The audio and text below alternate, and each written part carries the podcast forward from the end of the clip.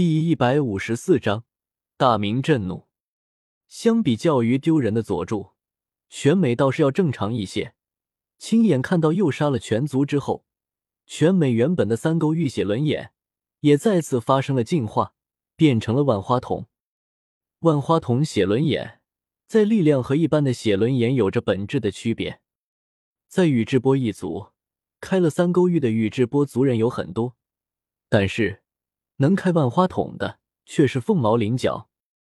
一旦开启了万花筒写轮眼，那无论之前这个宇智波的实力如何，都会在瞬间走人生巅峰，成为忍界最强大的一批忍者。当然，虽然开了万花筒，但是全美的实战经验却是个大问题。真要算的话，全美的实战经验估计比带土都要差不少。人家带土好歹还经历过三战，但全美那是彻彻底底的温室里的花朵，连真正意义的战斗都没有经历过太多。所以，从某种意义来讲，全美的这双万花筒水分是比较大的。可能凭借着万花筒虐菜很容易，但是要是对了真正的高手，那就局面就不好看了。当然。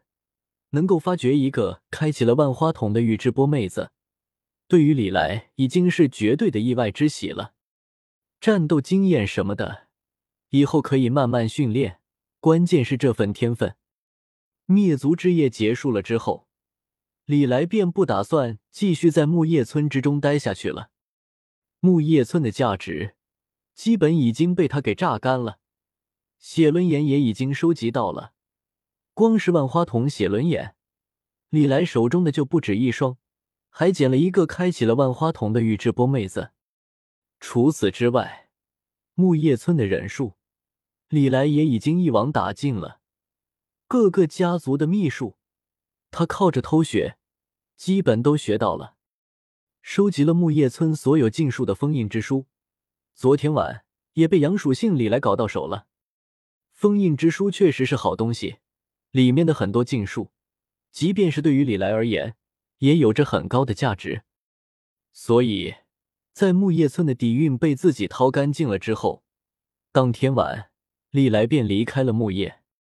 当然，离开的只是阴属性那一半，阳属性的那一半，现在占据了鸣人的身体，还打算留在木叶当预言之子呢。至于说阴属性的那一半，李来。则打算前往忍界的各个忍村转悠转悠。李来此行的主要目的，是去拜访自己的那些老伙计，也就是火影世界其他的八头尾兽。这些尾兽这些年的遭遇比起来，李来也好不到哪去，基本都被各大忍村当成工具人来用。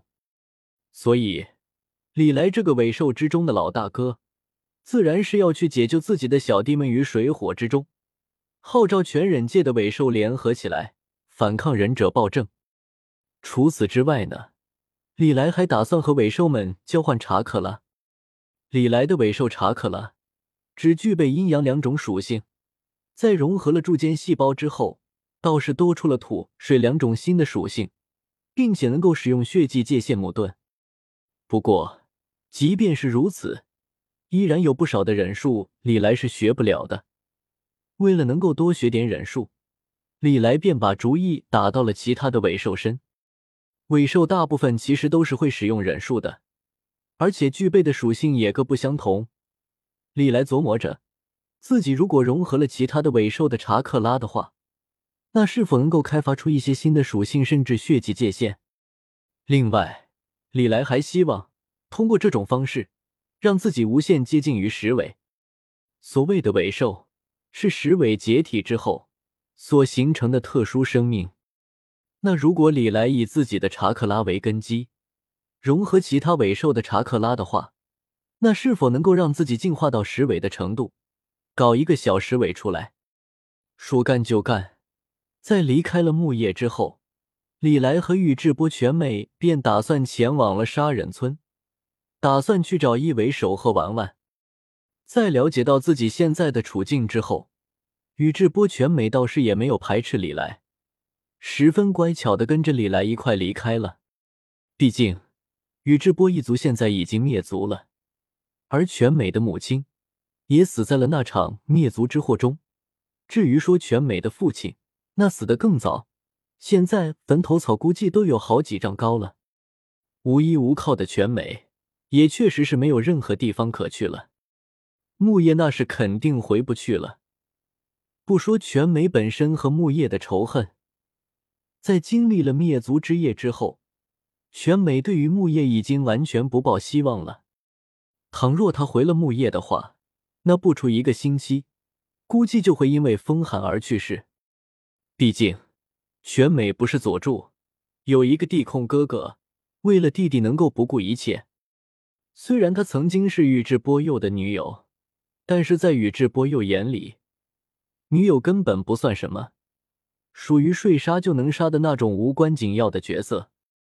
Memory Red，可能宇智波鼬唯一的温柔就是让女朋友死的舒服一点，所以李来很轻松的就说服了本身也没有什么主见的全美，二人一起开始了在忍界流浪的生活。虽然是流浪忍者，但是李来的小日子却过得相当不错。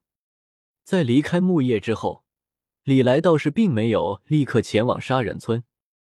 他先在火之国待了几天，搞了一波劫富济贫。说起来，李来一直都觉得火影的世界十分的畸形，忍者们明明拥有着强大的力量，但是却经常会受制于普通人。比如说五大忍村便经常受制于五大国的大名，还有那些叛忍。